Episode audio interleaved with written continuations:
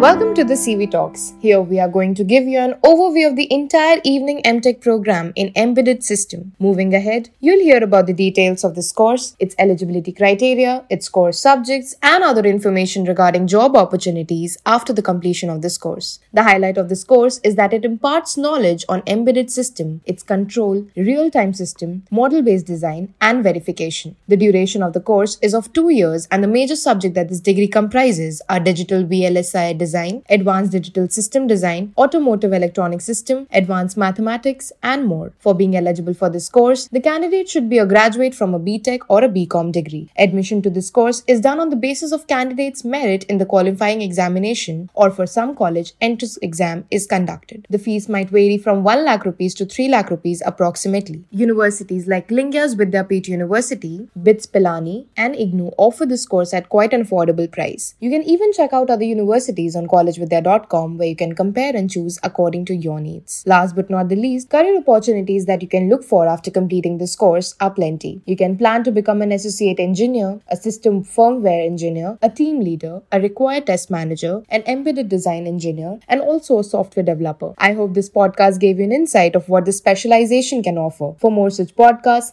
log on to collegevidya.com where you can compare and choose your options among more than 75 best online universities.